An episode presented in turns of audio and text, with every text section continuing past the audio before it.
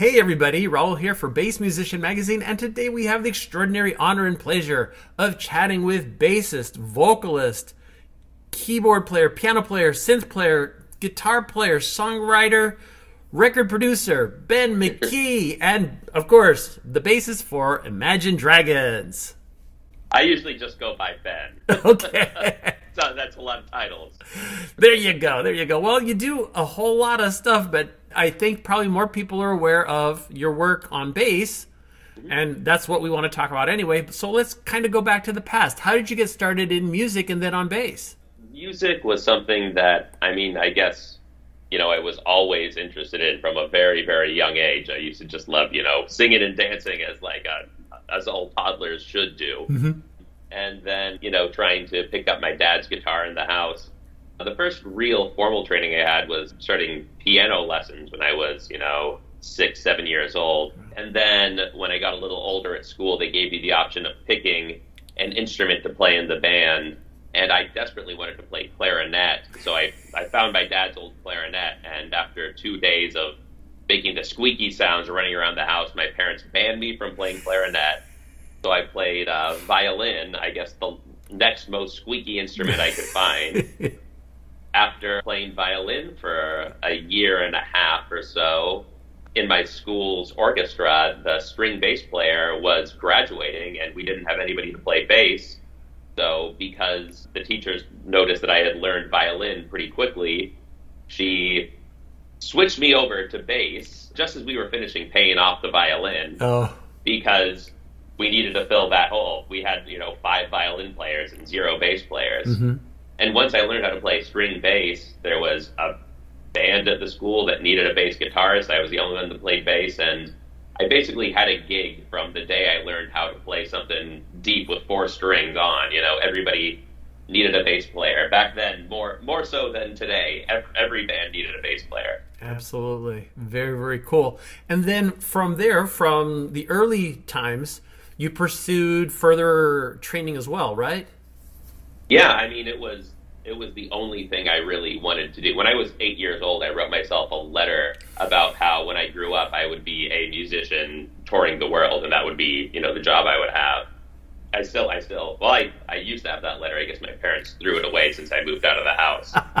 yeah, when I was in high school, you know, I went into the jazz band there and started studying at the junior college there during summer semesters and taking, you know, Friday night classes there. I really wanted to be a virtuosic jazz musician and was mostly focused on playing string bass for a lot of that time. Mm-hmm. After that, you know, from the junior college, I went to Berklee College of Music and studied there for three and a half years before dropping out to move to Las Vegas and be in Imagine Dragons. Wow. And how did that connection with Imagine Dragons happen? Well, when I was at Berklee, actually, three of the other members of the band were in an ensemble with me where we were playing really strange, eclectic. It, the, the, band was called Eclectic Electrics. It was five electric guitar players, me on bass, and Daniel Platzman on drums. And it would be arrangements of like Bill Evans piano solos or horn arrangements from Miles Davis kind of blue album, but spread out for five guitars instead of five different horns or a piano. And we played in that ensemble for years. Daniel Sermon was one of the guitar players in that band. And when he graduated and moved out to Vegas, he, you know, connected with Dan Reynolds and they wanted to really start taking music seriously.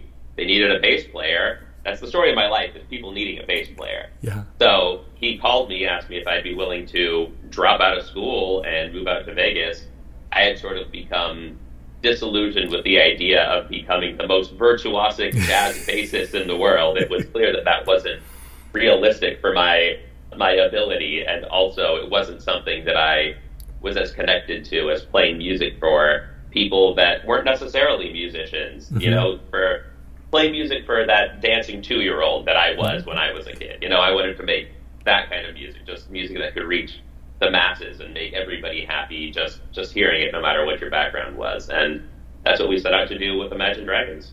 Absolutely. Well, and I've spoken to quite a few Berklee students, not always, and many times not grads, because with the networking, they connected with somebody and when a full-time gig was that i mean they were like that's the whole reason i went to school to be able to be a full-time performer yeah.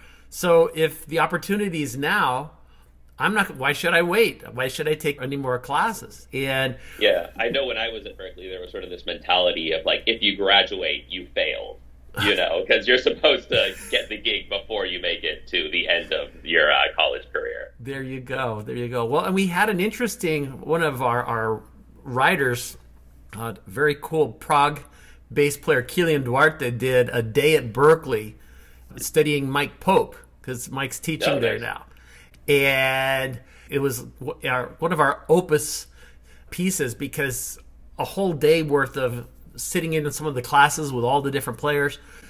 Ton of very talented musicians. I can see where one might go, "Oh yeah, I was going to be the the top banana here," and then they're like, "Oh wow, there's a lot of really good players." Yeah. But it's certainly our game because Imagine Dragons just is, has been. I mean, my gosh, you guys have over 75 million uh, sales and just it's huge. It's an absolute huge, and it couldn't be. I won't say farther from jazz than we can imagine, but because there there is always it, but it is definitely not that eclectic. Yeah, it's certainly on the opposite end of the accessibility spectrum from totally. Jazz.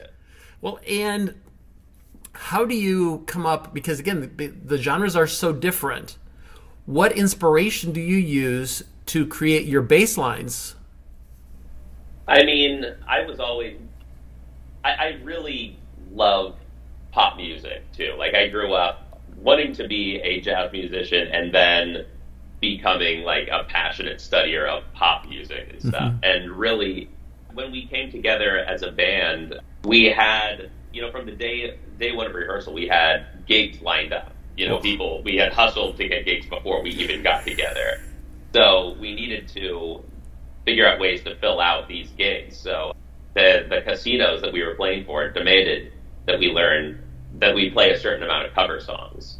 So what we did is each of us brought in a list of 10 or 15 of our personal favorite songs in the pop music format from the last 40, 50 years. And we all learned each other's favorite songs, which not only got us on the same page of, as each other and learning where, where we all came from, but it also was like a study of the music that had longevity and you know stuck on the charts for a long time. It's sort of like a, a broad spectrum study of that music that appealed to five very different people at mm-hmm. that time that grew up li- listening to different music. There was no overlap on our list. Wow. And I think studying that style sort of got me from day one into the, into the right mindset of being sort of a musical chameleon and just sort of when we're creating a song, I try to not think of like, how can I make like make this have my personal signature on it or something. It's like really what style does this song remind me of? What's the terroir of this song? Like mm-hmm. what are the elements that this is drawing on? Like what what continent do I see this song living on? You know, what are the styles of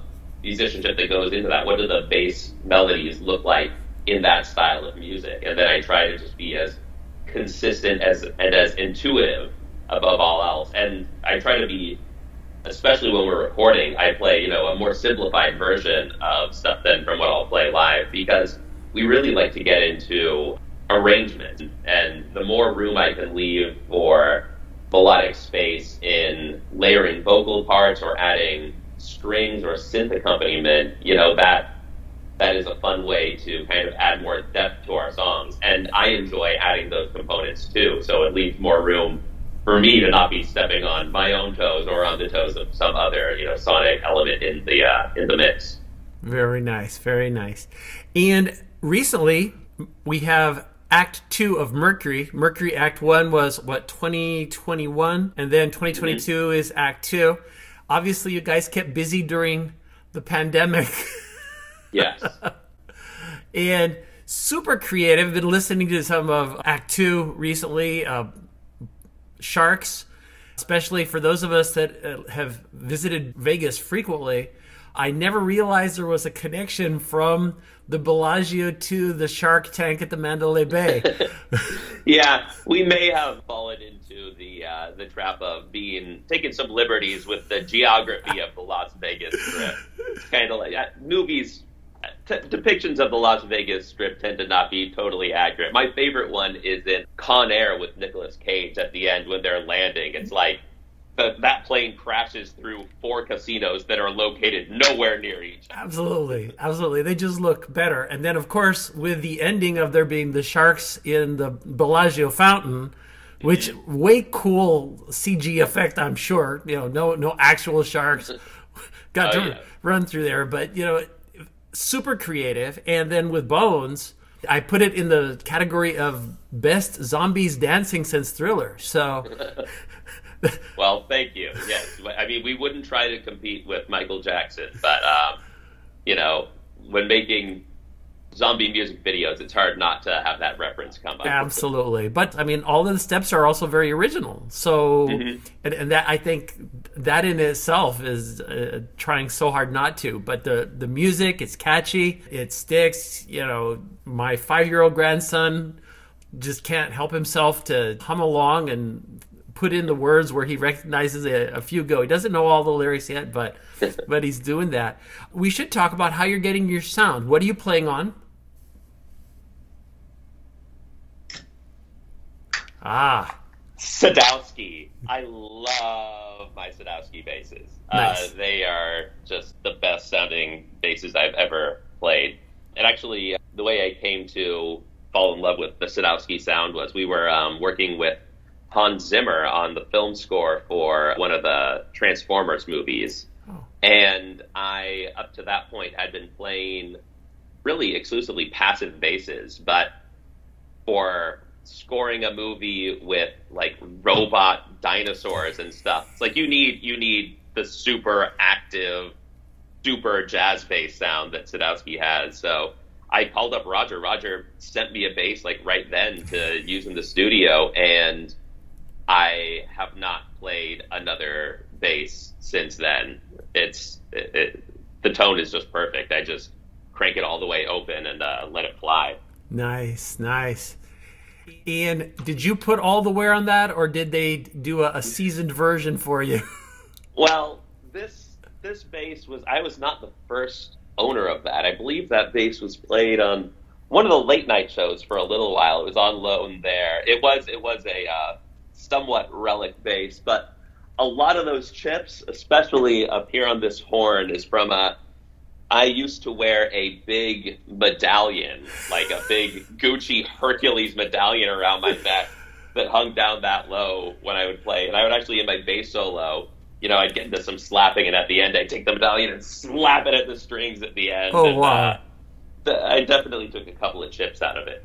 Doesn't affect the playability though. And you know, and it's one of those interesting things when they relic when companies relic basses you know they, they kind of go for some of the traditional spots where your arm your your right arm might rest on that upper corner uh, yeah. maybe a little belt rash on the inside but you know that that upper horn is it does look like you've been fending off some kind of creature so Oh yeah, no the the medallion chunks are a major part of my relicking process. Nice, nice. It's a, a unique approach.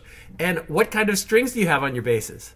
Using Elixir strings, they sound great. They last really long, and they seem to withstand uh, medallion pummeling, you know, better than some others. well, it sounds that goes well beyond the normal expectation, and they still last you even pummeling them like that. Oh yeah, oh yeah. Never had an issue. It's, it's great. Yeah, you know, it, it, keeps me keeps me happy. You know, with my simple simple rig. nice, nice. And do you have any other elements? Do you use much in the way of pedals or? I used to use pedals, but we actually I I used to have you know a big stack on stage. At one point, I was actually touring with a B15, a 1967 B15 as my touring rig. Wow. Playing some of these old, you know, small club gigs. Then I graduated to, you know, a Hiwatt and Bergantino 4x12 uh, stack that I loved forever. But now we have no speakers on stage, no amp. I actually run through a, oh, uh, what the hell do you call it? You know when those brands slip your slip your head. I hear you. Well, if you look at it a lot, you kind of go, "What is this?" A Kemper modeling uh, amplifier. Oh wow! Our, me and our, our guitarist both use the same the same rig. We have two of these running. You know, in case we have one fails, it jumps onto the other one. We haven't had any issues, and I program all my effects into this thing. So it's really really simple. You can model your own amplifier on it if you have a, a particularly quirky old tube amp that you like the behavior of or something. Mm-hmm. And it has effects that are super functional for. I find in a in a live environment, especially in like a stadium, you're crazy if you think you're going to be able to perfectly get a record. You like get your tone to sound the way it sounds in a record. Mm-hmm. So I try to get it somewhere close, and then we have an amazing front of house engineer, Scott, that I trust implicitly to get to the best place for that room. Nice. People are kind of jettisoning the lar- the giant stacks of amps unless you are doing like hair metal or some of the other stuff. it's it's all front of house kind of stuff, but kind of the toss up is do you miss feeling the air pushing from behind coming out of your amp or you know? Um well i find that most of the uh the push i get most of the feeling that i get now is from the subs under the stage. Wow. You know i don't think that i would really notice the amp so much at this point on on the stages that we're playing there was that was a concern of mine and it was an adjustment you know, it was an adjustment for us when we went from wedges to in ears too. Mm. But um, everything that I can do to try to preserve my hearing and also give more control to our front of house engineer, I think that serves me and serves our show and the sound for our audience best. Absolutely, very cool. And any other key elements that, that the Kemper's great? Any any other secret things that you have in your in your gear bag that you use? No, not really. I mean, sometimes we'll we'll have some fun in the box when I'm, you know, messing with some stuff. I like to, you know, sometimes we'll chop up the bass and resample it or, you know, filter it or or add some stereo chorus effect or something like that, you know. But really doing most of that in the box these days. As we look ahead with new albums, Mercury One, Mercury Two. I understand there's a world tour planned for 2023. Yeah, well, it's it's more of the the tail end of the world tour that we've been doing all year. You know, we've already oh, wow. been to Europe maybe twice already. We're going to South America, making up a tour that we had to postpone. done North America, done a did a dedicated Canada tour for the first time. Wow. We're we're actually in January we're going to the Middle East and India and South Africa for the first time. We have a lot coming up and as you know, as much as we have on the on the books as far as uh shows go, we are also looking forward to recording the next album and you know, we're already talking about getting back in the studio and starting to to work on the next project. Nice, nice. From what I can see, it looks like even just the 2023, you've got a, a bunch of dates. so yeah, it, it is not for the faint of heart in there. Oh no, it is. It is not a young person's game. I can feel the touring catching up with me at this point, and uh, you know we're just going to keep on going and pushing on as as long as the bodies are able because the uh, the mind and the spirit is willing. With being so busy with Imagine Dragons, do you find any time to work on any projects of your own, kind of side projects of your own, or is it so much all encompassing at this point? Oh, I'm, I love making music for fun, and um, you know, I think we're all constantly making music. Me and our drummer Daniel Platzman will often get together. He has an amazing recording studio that he built in Las Vegas, and we get in there and we just record whatever the hell comes out of our heads just for fun and it is amazing i mean art for art's sake is really what life is all about you know it, if, you, if you can get to a point where you can just make art for art's sake you know you're you're truly truly in a in a lucky spot. And we go down there, we'll we'll make songs about we we've made more than one song from the perspective of a cat. Let's just say that. there's there's no rules. There's no expectations. It's just as long as we're having a good time doing it and we we get a smile on our face, we're having a successful recording session. Very, very nice. Well, and the key thing, as you mentioned, art for art's sake. I think so many masterpieces that we think of, I'll say more in plastic arts, like paintings and sculptures and things, they were artistically set free by having some benefactor that could provide the everyday stuff that they needed. Yeah. So they weren't going, how many statues do I have to sell this year so that I can eat? yeah. Know? There, there's a, I think that the best art is created when you are relaxed to the point of boredom. It's like, like, just like, oh my God, I have nothing to worry about except for creating. You know, yeah. that's when, that's when you truly have the most freedom to create the most true and I, th- I think representative of yourself kind of pieces of art. Nice, nice. And if people wanted to stay on top of where you guys are going to be, website I've got imaginedragonsmusic.com. Yeah, that's correct. And of course, social media, kind of the varieties of at Imagine Dragons. You have your own social media as well? Yep, at Ben A. McKee. I think that's the same on uh, Instagram and Twitter. And I post everything Imagine Dragons and everything social activism that I'm a part of as well. You know, I'm a board member of three different nonprofits, so I'm, uh, I'm always trying to keep people's focus on good causes. Well, it is important. I think music is our therapeutic part, but we can't lose track of what's going on around us while we yes. while we have our little relief in the music per se. Yeah. Nice. Well, Ben, we appreciate you taking time from your busy schedule amidst all the touring holidays that are coming up. Folks, you've seen him here, Ben McKee on Bass Musician Magazine. Thank you so much.